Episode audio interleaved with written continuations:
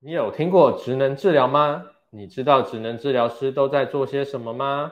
职能治疗师又会以怎样的方式帮助大家的生活呢？这是由新北市职能治疗师工会办理的 Podcast 频道，会用最清楚明了的方式让大家更认识职能治疗师。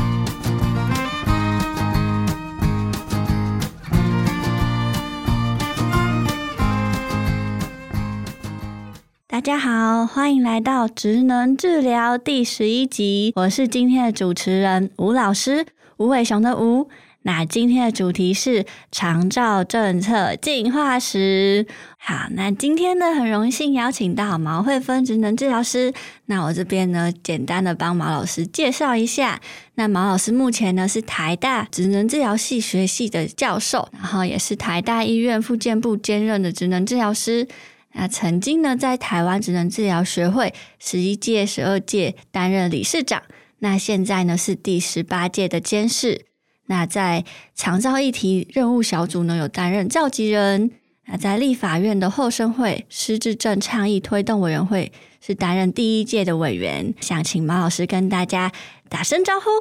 好，吴老师以及我们的听众，大家好，我是毛惠芬。嘿、hey, 毛老师好，想请问毛老师，就是为什么台湾啊需要长期照顾制度呢？好的，长期照顾制度它主要是针对长期失能，也就是没有办法自己在生活当中照顾自己的人，那他的这个时间达到六个月以上的人，那提供医疗照顾以及在个人生活上或是社会性的一些服务，那这一系列的照护措施都叫做长照。那呃，我们可以想想看，这种长期失能的人，他不是一天两天，所以如果把他的疾病医好了，那出院了，那要后续怎么办呢？他需要的其实就是长照啊。其实我们周遭有蛮多的例子，我就举两个例子好了哈。那第一个是 A 爷爷，好，爷爷呢刚这个骨折，髋关节做了手术，那他又有许许多的慢性的疾病，回到家了，他卧床，那年轻人都要去上班，回家要怎么办呢？好，台湾的这个健保医疗再好，总不能都住在医院不走，对不对？好，所以回家要怎么来处置？嗯、那他的儿女们要怎么样能够让爷爷得到比较好的照顾，甚至他的这个复健有没有办法去医院做？那他要怎么办？好，那第二个 B 奶奶哈，呃，也是我们实际的一个案例，她是八十三岁，先生过世了，那她的儿女都在外地工作，一个人独居在这个公寓四楼，所以出门都非常的困难。那奶奶呢，很不幸在两个月前，好，浴室当中跌倒，颈椎就压迫到，造成四肢的瘫痪。好不容易复健，差不多回去家里了，可是她的行走还是很不方便。那我想问问看吴老师，如果你是 B 奶奶的女儿，你觉得你会不会担心奶奶一个人在家啊？嗯，会耶，可能会担心她再次跌倒，然后三餐啊，不知道会不会有问题，她有办法自己出门买东西吗？对啊，好多好多的担心、嗯、甚至也担心说她一个人在家会不会失智啊什么的、嗯、好，所以像这样的两个案例呢，我们都可以显示到说，这个已经不是医疗可以处理的事情啊，我们必须要有长照的这个制度。所谓的制度会包含服务的设计，以及服务的人员怎么去训练他，那服务的流程是什么？好，怎么取得这些服务？那经费在哪里？怎么去做支付？好，所以这个都需要一个国家来建立这样的一个制度。嗯，原来是这样。那想请问老师，长照的特色是什么啊？那我们知道生病有时候就医好了，好，它的时间可能是比较短的。好，那长照的话呢，一个失能它有可能不会恢复，所以它是比较长期性的。那同时这个呃失能的人，也许他也随着时间、年龄、病程，好，也许会变好，但是也有可能会变差。好，所以他的服务呢又要顾及到这个连续性，可能每一个人的需求也不太一样，好，他是要给很多种不同样的一个服务的选择。像我们刚刚的例子，也许这个独居的 B 奶奶，她的女儿或者是奶奶愿意住到机构，好，她这是属于机构式的长照服务，但是也许奶奶希望留在家里，好，那也许想要去社区参加一些活动，那他就需要居家式跟社区式的。其实长照的特色就是很长期，也是连续性，而且我们、呃、在政策上必须要提供很多样化的服务来满足我们每一个民众的一个需求。所以民众可以依照自己的需求去选择要居住在长期照顾机构，还是请呃，一些居服员到家里来协助。是，那想问老师，现在台湾长照需要的人数很多吗？哦，这个是政府一直都有在做估算的哈。那以今年已经一百一十三年了，估计起来大约有七十三万人是需要长照的。那这当中呢，大概 百分之七十五、呃、是老人。好，那我们也知道说随着人口老化，这样的一个长照需求应该也会持续的快速的攀升。好，所以这个长照的制度就显得更加的一个重要。那嗯，现在是长照 二点零， 之前是长照 一点零， 那这两个有什么不一样啊？呃，在二零零七年的时候，呃，我们首度提出来长期照顾十年计划 一点零， 那经过了十年，在二零一七年的时候再度提出了长期照顾十年计划 二点零。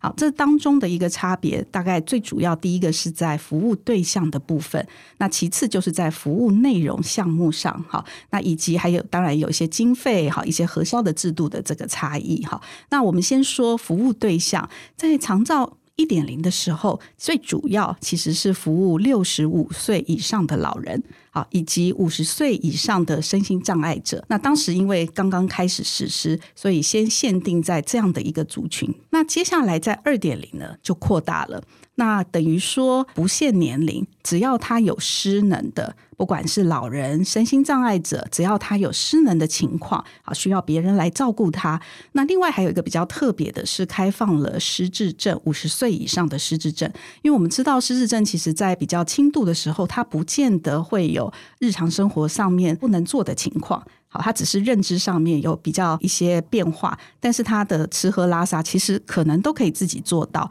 因此我们会特别针对失智症，只要它具有诊断，五十岁以上也是可以取得长照的。那另外最最最特别的一个是加入了预防概念。好，那以前只有服务失能或失智的人，那现在呢还增加往前去做这个预防衰弱老人。好，就是预防他们变成失能的一个状态，所以在对象上面也有很大的一个扩增。那其次我们来谈这个服务项目的话、呃、这有点像我们去餐厅点餐。好，我们到底提供了多少菜色可以来选择好这样的服务。在长照 一点零 的时候、呃、总共有八项，其中的七项都是比较居家社区趋势的。好，只有最后一项就是有关于他如果要使用长照机构会有补助一些费用。那这七项的服务呢，我们用刚刚、呃、B 奶奶的例子，大家还记得吗？那位独居住在四楼容易跌倒的奶奶，好，我们来看看他如果用 一点零 的服务，好，可以用哪一些项目。那首先会不会需要有一些人进去、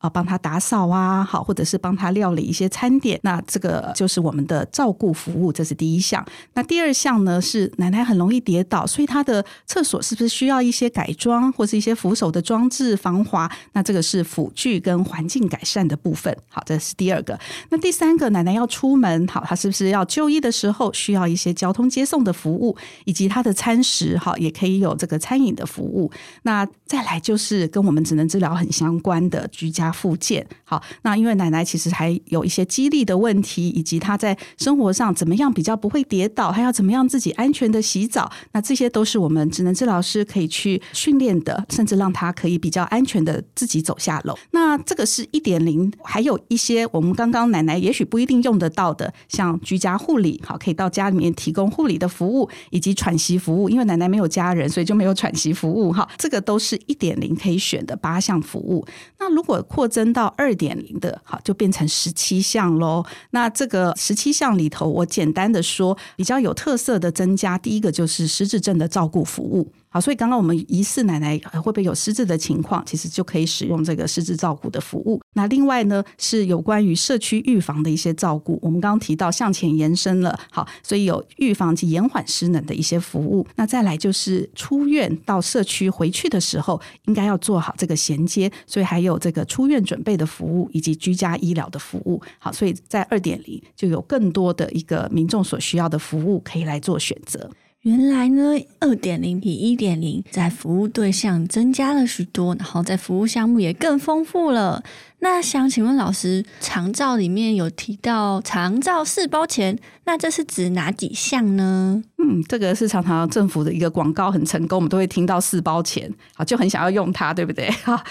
那这个指的是、哦、我们刚刚有这么多的服务，好，那但是我们的经费也要管控，所以呢，就是设计成民众会依照评估出来的一个失能等级，那政府会设定、呃、不同失能等级的人，他可以得到的补助的一个最高额。这就是你的钱包。好，我们大概有四个钱包，第一个就是照顾跟我们专业的服务，这是一起的。第二个就是交通的接送服务，第三是辅具跟居家缓改的服务，那最后呢是喘息服务。好，这四包钱，那它彼此之间是不可以留用的，比如说你用不到喘息服务，那就就没有了。好，那呃那另外就是特别值得一提的是说，我们的、呃、这个设计上面会依据民众的收入、哦、如果说他是低收入户，那他的这一些服务其实都不用自己再出钱，但是如果他是一般民众，他可能就有不同的这个部分负担的一个比例，那这个是我们的四包钱。那这样我们的听众们有没有比较了解长照四包钱是指什么呢？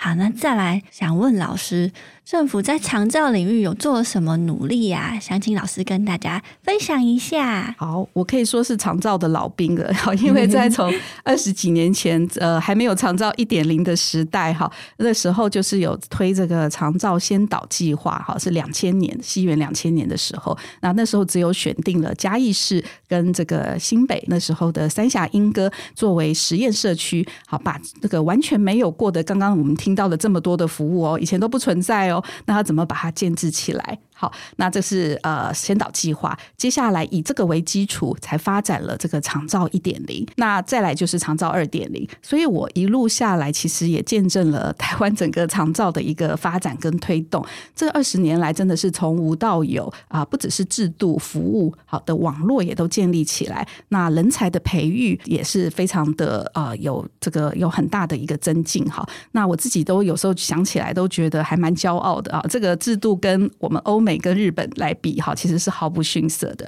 那我自己觉得最重要的两个跟大家分享，第一个就是单一窗口的一个服务的建置，也就是我们刚刚提到这个、呃、我们的照照顾管理中心，好，每一个县市你只要打个电话，好，这个窗口就可以根据你的需求去提供不同的这个服务。大家可以想象吗？以前在还没有长照这种单一窗口的制度的时候，你如果想要找个居服员，你要找一大堆单位，你要找个喘息要找一个单位，你要申请辅助你 要, 要找一些单位，好，所以这个其实是非常辛苦的。那这个呃，我想单一窗口长照管理中心的这个建制是很重要的一个基础。那再来就是我们的服务单位跟人数，好，都有很大幅的一个增加。在长照 一点零 的时候，我们这一些在社区可以服务的社区据点，好，单位大概只有七百个，到 二点零 时代呢已经增加到一万两千个，很多吧。好，那服务人员也从两万到这个九万人，在我们的经费 一点零 时代大概用到五十多亿。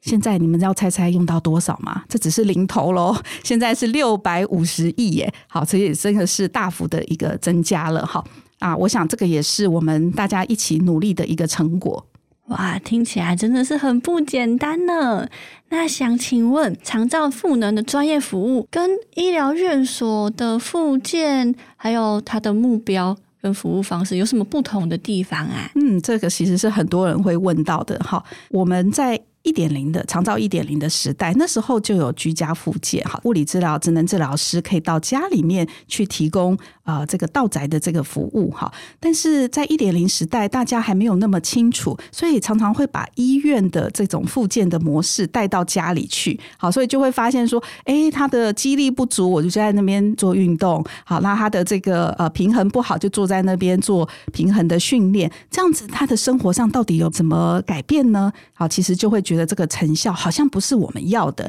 那因此在进入到 二点零 的时候啊，当时其实卫福部有委托我们台湾职能治疗学会哈，去参考这个北欧的制度，他们也走过这样同样的路哈，到底他们是怎么样在长照的体系来提供这样的所谓的复健的服务，那要跟医院的复健有所区隔，所以特别把它改了一个叫做赋能。好，那呃，到底赋能的意思是什么呢？其实 W H O 有提到啊，所以高龄者其实有两种能力，一种叫做内在能力，一种叫做功能能力。其实在医院我们做的比较多的是内在能力，就是增加他的肌力啦、平衡啦、好协调啊、认知啊。好，那这是处理他不能的部分。可是我们在长照希望的是去恢复他生活可以再参与的功能能力，所以我们也期待的是不要再看到这个个案不能的地方，因为是看他还有什么能的部分，给予他最少的协助，发挥他最大的潜力，在家做他想要做的事情。所以我们如何把我们的训练融入到在他的平常的日常生活当中，这个是很很真实的一个事情，其实也蛮考验专业的能力。好，那有一种说法，赋能又叫做每日生活复健，他在生活的时候其实就有达到复健的一个效果。这个例子怎么说呢？比如说我本来要练习这个坐姿或站姿的训练，可是我就直接说诶，我让他练习坐在浴椅上洗澡，这个过程其实就有在练习他的坐姿，是更直接的啊。我让他练习这个握力握半天，还不如直接让他练习握着汤匙，他可以好好的吃完一顿饭。好，所以怎么样把这个训练用在最直接他想要做的日常活动，这个其实是呃，像对我们职能治疗师说来说的话，我们要把这个训练的能力跟他的实际生活连结，这个其实是还蛮需要做训练的。好，也是很专业的一件事情。那我举一个例子好了，我印象很深刻的、啊、是王奶奶。那呃呃，王奶奶呢，她其实是得了一种神经的病变，所以她在呃我们台大医院大概瘫在床上半年的时间。那这当中她全全身的力气都没有，所以可以想象他也没办法自己拿这个东西吃饭了。好，所以都是儿女们一口一口的喂他。好，那奶奶出院之后，我们到家里面去访视他，我们第一个就问奶奶说，奶奶你有没有最想做的什么日常的活动，我们是职能治疗师，我们可以帮忙你。奶奶立刻就说我要自己吃饭。好，那儿女就在旁边说，你手都握只能握一半，握不起来，又没有力气，你怎么可能自己吃饭。然后在职能治疗师的眼里啊，呃，就是不能也要变成可能了、啊。我们评估了一下，他还可以能嘛，好，一半的这个握力已经很不错了。所以我们就看到奶奶旁边有一个招待我们吃的这个饼干，那个大小刚好是奶奶握得起来，那我们就让奶奶练习拿着，然后手呢，她其实抬不高，但是我让她靠在桌子上，她就可以吃了。所以这个过程是怎么样啊？我们去评估奶奶还有什么能力，然后我们透过环境的支持，好，她可以靠的地方，然后他自己就真正生活上做到他能够做的。他那时候是感动的 泪, 泪 流, 流出来了。好，儿女也觉得很惊讶，就说哦，原来奶奶不是什么都不行。那我们赶快就借机的给照顾者一些训练跟教育，跟他说呃，我们并不是一定要能力恢复到一百分才有办法吃饭，吃饭本身就可以做很多的一个过程的练习。好，那我们从让他用手指吃饭，到后来呢，他就可以练习握这个加粗把柄的汤匙吃饭，到最后我们是用改良的筷子让他可以自己吃饭。所以这个渐进的过程，奶奶的握力也越来越好，而且他的自信心也越来越高。好，那家属也更轻松了，他不用一口一口的花时间去喂他，也不必找照顾服务人员来来喂食他。所以全家也学习到怎么样用正确的方式来看复健或赋能这件事情。整体来说，其实呃，赋能在长照是一个非常重要的概念哈。我们其实有时候往往提供了过多的一个照顾跟协助，好，所以反而让我们的这个呃，我们刚刚有提到四包钱，对不对？有一包钱是这个专业服务跟我们的照顾服务在一起。结果啊，大家都喜欢使用照顾服务，不太有人会想到说要用这个专业服务，也就是赋能服务这一块。所以这个还是我们未来需要大家一起在呼吁，好，然后也让我们有更多的民众可以使用到，也希望借由这样让政府可以省下更多照顾的一个支出。人的民众是不是还对我们职能治疗在做的事情还不太了解啊。是啊，我还想要再追加一句、嗯、在英国啊，他们有一个统计哈，这个是在英国的一个小镇哈，苏格兰的一个 Glasgow 这个城市，它其实只有六十二万人口。那他们开始实施赋能之后，他们发现先经过专业人员哈，治疗师这样的评估，他们可以省下的照顾服务的费用一年大概是八百三十万英镑哦，相当于台币两亿多。那、嗯、如果我们台湾有两千多万人口，可以省下多少钱？所以我们是不是更觉得应该要好好来推好这个赋能的概念？好，真的是太重要了。那老师讲了这么丰富的内容，那民众他们要用什么方式来寻求长照资源呢？嗯，大概会有两种管道，好，一种就是在呃一般社区，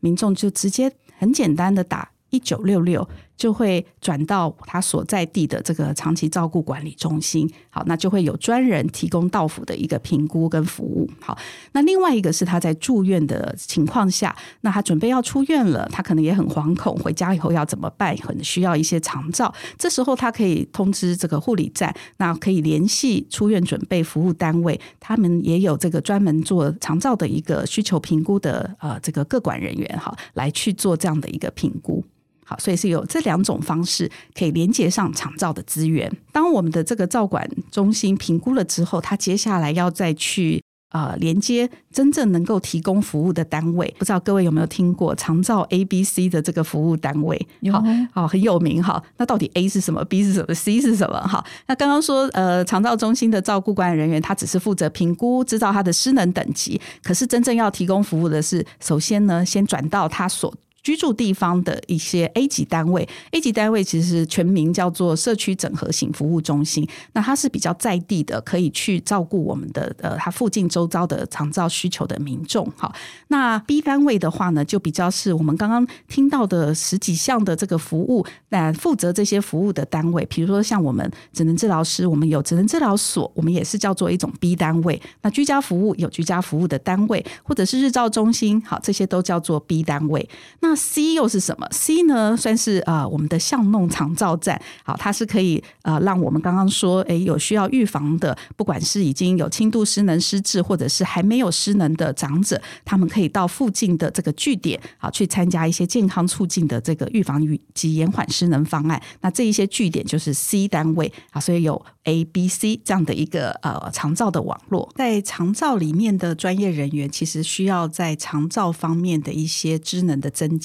所以不只是具备了我们原本的专业的证照就可以的。所以在这方面呢，呃，我们目前其实各式各样的医事人员或者是其他的呃背景的人员都有投入在长照。目前来讲，以医事专业的部分提供最多服务的大概就是物理治疗、职能治疗、语言治疗还有护理的部分，好，是占蛮主要的一个专业人力。那在长照服务法的话呢，他们是有规定长照的服务人员呢，他们都要经过一个训练的过程，以及要取得认证才能够提供长照的服务。那我们需要有三级不同的课程，我们叫做 Level 一 二 三， 好，三个不同的层级的一个训练。这样的训练其实从二零一零年就开始了。好，那所谓的 Level 一就是不管哪一个专业背景的人都要上的共同课程。那其次是 Level 二的话，就是我们各自专业，好，像我们职能治疗，我们职能治疗学会呢，过去这么多年来也都办理了三十二小时的这样的一个训练课程。好，那再来就是 Level 三，好，最进阶的整合性的课程。那这就是要跟别的专业一起，好，来讨论跨专业的一些议题，以及服务品质增进的一些议题。所以呢，所有的长照的相关的专业人员都要上完这个课程。目前的规定是你才能够提供我们的长照服务。那学校是有针对社区领域的部分进行教学吗？对，我们过去呃大部分都是以医疗的复健，好，或者是精神科领域，或者是儿童领域，在医院的一个服务来进行教学为主轴。好，呃，但是呢，也因应了这个呃高龄化社会的需求，所以在教育部他们二零零七年的时候就有委托呃相关的学会去讨论有关于老人跟长期照护相关的学程，呃四大专业，好，那时候就包含了职能治疗，来讨论说到底你们以后的课程要怎么样去规划。好，所以这是最早针对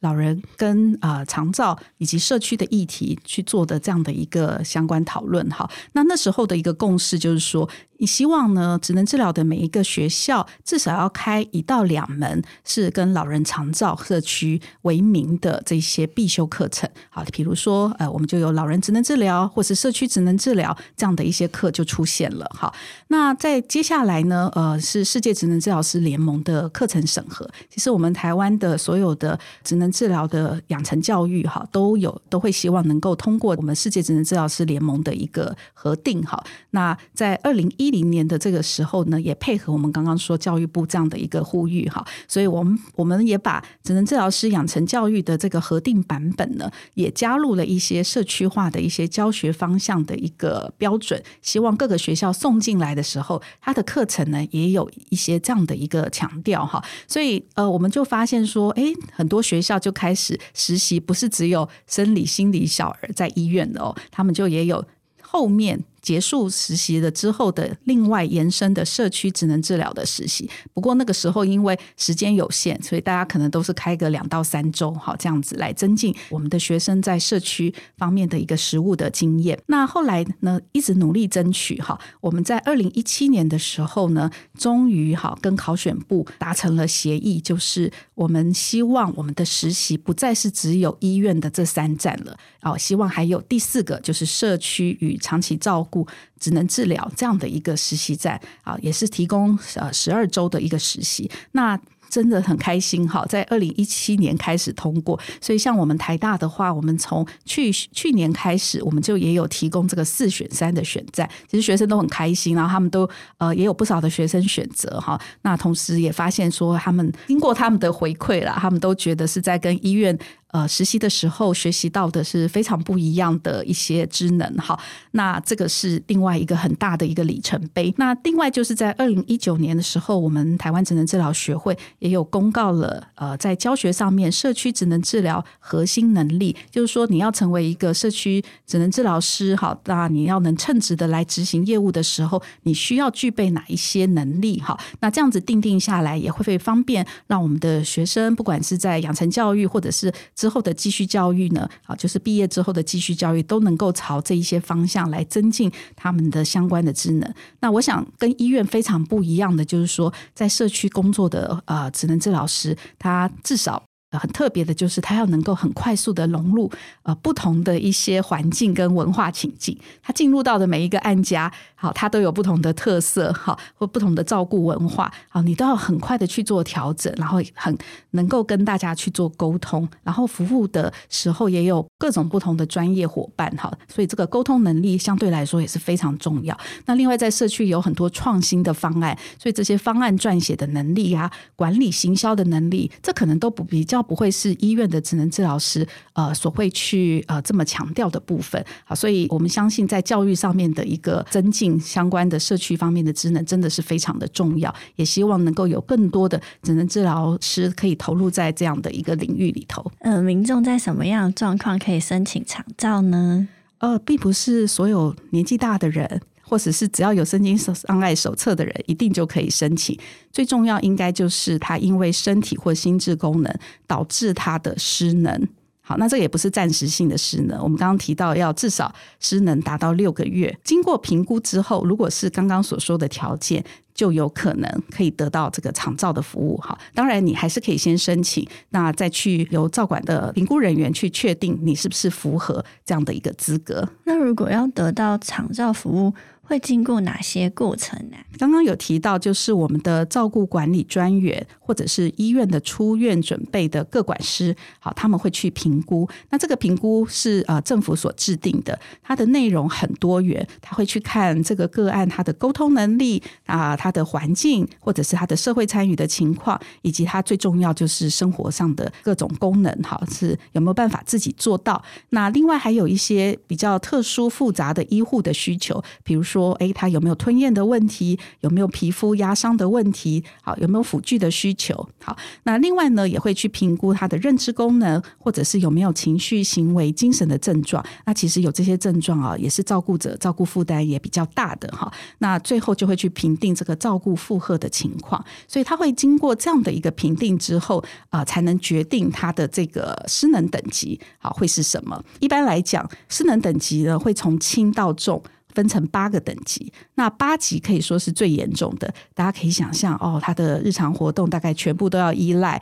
也许也有很多的情绪行为的问题，那也有很多医疗照护的问题，像有管路啊，有吞咽啊这些，那是照护负担也比较沉重的这个族群，大概就会到呃这个八级哈。那二到八级都是可以有资格申请前面刚刚提到的十七项的长照服务哈。不过不同的等级，它能够用到的那个钱。好，大家还记得就会稍微有一点点不太一样。好，那另外值得一提的是说，诶，大家有没有听到只有二到八，那一在哪里？好，那一级的人要做什么呢？那如果是一级的话呢，就会转介他到我们刚刚介绍的 C 据点，好，也就是巷弄长照站，来进行这个健康促进的一些预防延缓失能的活动。那长照里面应该会有不同的专业，想请问各管师的职务内容跟照顾管理专员有什么不一样啊？确实长照里面有很多不同的人，大家一起合作好才能把这个照顾工作做好。那呃，我们刚刚先说在评定我们的失能等级的啊，这是我们每一个县市的长照中心的照顾管理专员。好，那他们的工作就是到府来完成这个评估。那这个评估呢，他们会呃里面有呃有一些这个程式哈，会跑出来它的失能等级是第几级啊，它也会简单的告诉我们的案家他们的可以用的照顾资源大概有哪些。那接下来他就会转给我们刚刚介绍的这个 A 单位，好，由 A 单位，好，那 A 单位呢就是呃你后来有提到这个个管师，好 ，A 单位的个管师，我们通常就会叫。简称 A 个管，这 A 个管呢，他接受到我们的照管专员的评估结果，他们再去详细的跟我们的案家去讨论他的服务计划，那他想要使用哪些服务？也许这个照专觉得说他需要 A B C D 好多好多，可是他觉得考量之下，也许他还有自己的一些想法，好，他会做最后的一个决定。那决定了之后呢，要用哪一些单位？好，因为其实提供呃，比如说 O T 所也有好多家，好，那他要用哪一个单位？位呢也是他可以去做选择的。那这一些呃 A 个管呢，他会帮忙去安排拟定这些照护计划，也去帮他衔接需要的服务。好，更重要，他会是长期的去关心这一个个案。啊，看他这当中有没有什么需求跟变化，再去做一些调整。好，所以总而言之，我们的照管专员跟我们的 A 个管，他们其实是负责不太一样的事情，而且两者也是分层负责啦，哈，他们也会有互相的沟通跟讨论。那长照就是服务这么多人，现在有遇到什么问题吗？然后现在的经费够用吗？呃，我是从职能治疗专业的角度来谈这个问题。好，那我们看到比较大的问题，第一个就是刚刚也有提到，民众还普遍缺乏赋能或者生活自立的概念。好，那大家一想到长照服务，第一个想到的还是照顾服务为主。那呃，希望别人来照顾他，帮他洗澡啊，帮他喂食啊，或者是帮他打扫。可是比较少人会想到说，我怎么样让我自己可以赋能，好去从事。呃，我自己想要做的一些事情。那跟北欧国家相比，其实他们这个北欧国家有八成，好，统计下来他们都会用这个赋能专业服务。那甚至我们知道像丹麦啊，他们甚至是规定说，诶，你要用照顾服务的时候，你先要让物理治疗、职能治疗师和护理人员评估到底他有什么可以先增能的啊，之后才来考虑这个照顾服务。好，那所以呢，这个使用率跟我们比起来就非常的有有落差了。好，那所以到底这些长辈或这些长照的个案是不能做这些日常活动，还是他们不愿意做，还是照顾者不准做呢？这个议题我觉得还蛮需要我们再去了解跟再去做呃赋能的概念的一个推动。好，那另外呢呃，我们就想到说，如果大家都要用照顾服务，我们的照顾服务人员有这么多的需求的时候，也越来越难找。薪水也越来越高，随着人口的老化，这样下去我们的这个政府的财政相信应该也是会负担非常大。那至于够不够用，这个我不清楚，那我相信一定是一个无底洞啦，越来越多的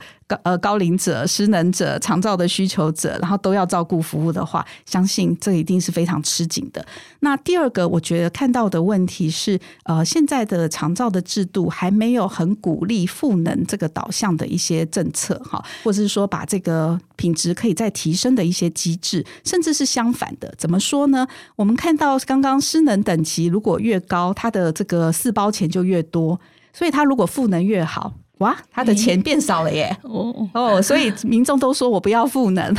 好，这个有一点矛盾哈，所以呃，这一件事情我觉得也需要好好来思考，这个政策上需要怎么样来调整。不过在此呼吁就是说，如果能够顺利的导入赋能专业服务，我相信一定可以走入一个三赢的局面。哪三赢？个案可以更自尊、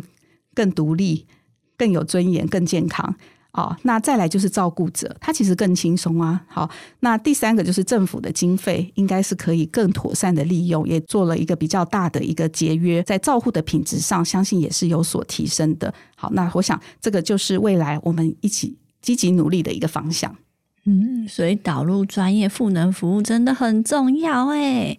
那十二月啊，修法通过了，那想问如果通过之后对长照还有社区领域的职能治疗有什么样的影响跟改变啊？我坦白讲，我觉得对我们没有什么太大差异，但是很重要的不同是，我们终于名正言顺，没有违法之余。没有差异是说，我们本来就在做这些事情、嗯、只是之前根本不太可能真的每一个个案要得到我们的咨询，然后健康促进都要经过医师的转介照会或医嘱，这真的是有点太太困难了。好，所以我们现在只是名正言顺，没有违法，但是我们该做的事情其实跟过往来说是一样的。好，那但是在这样的一个立法，我觉得有很很棒的一个宣示作用，就是说未来这也是世界健康照护的一个趋势啊，我们要更着重的不仅在医疗，更要往前的预防啊，以及在更社区化、更贴近民众，好，让我们的专业可以更及时的导入到民众的一个需求上面来做推展，相信这是全民之福。所以修法通过真的是很开心的一件事。是，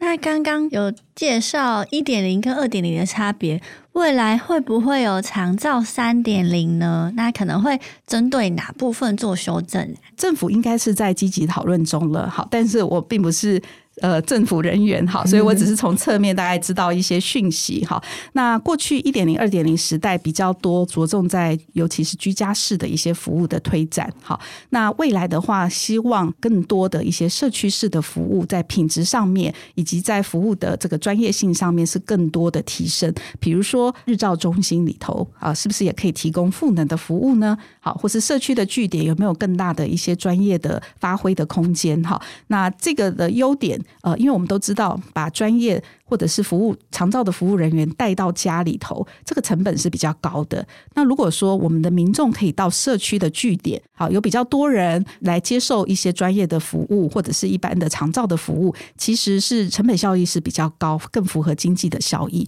同时我们的个案呢，其实是有时间有更多的这个跟人互动的一些机会，好，达到一个社交互动的一个效益。好，其实这是非常棒的。好，所以现在正在朝这些方向做规划。那另外就是我们过往都比较忽略机构，有没有？好，在居家社区试谈比较多，但是在机构呢好像都是哎补助钱而已。好，那未来应该也会在针对机构的、呃、这个著名的服务品质跟这个服务的内涵，像过去啊我们职能治疗师就没有规定一定要在这个机构里面受聘，好，来提供这些服务。好，那我相信呃 三点零 可能都是可以在这方面有更多的一些提升。那所以不管怎么说，我们一起引领期盼咯，这个升级版的长期照顾制度相信一定是更优质、更符合民众的需求，那也希望能更符合一些经济效益，让我们的整个民众得到更优质的照顾。哇，真的很期待 三点零 呢。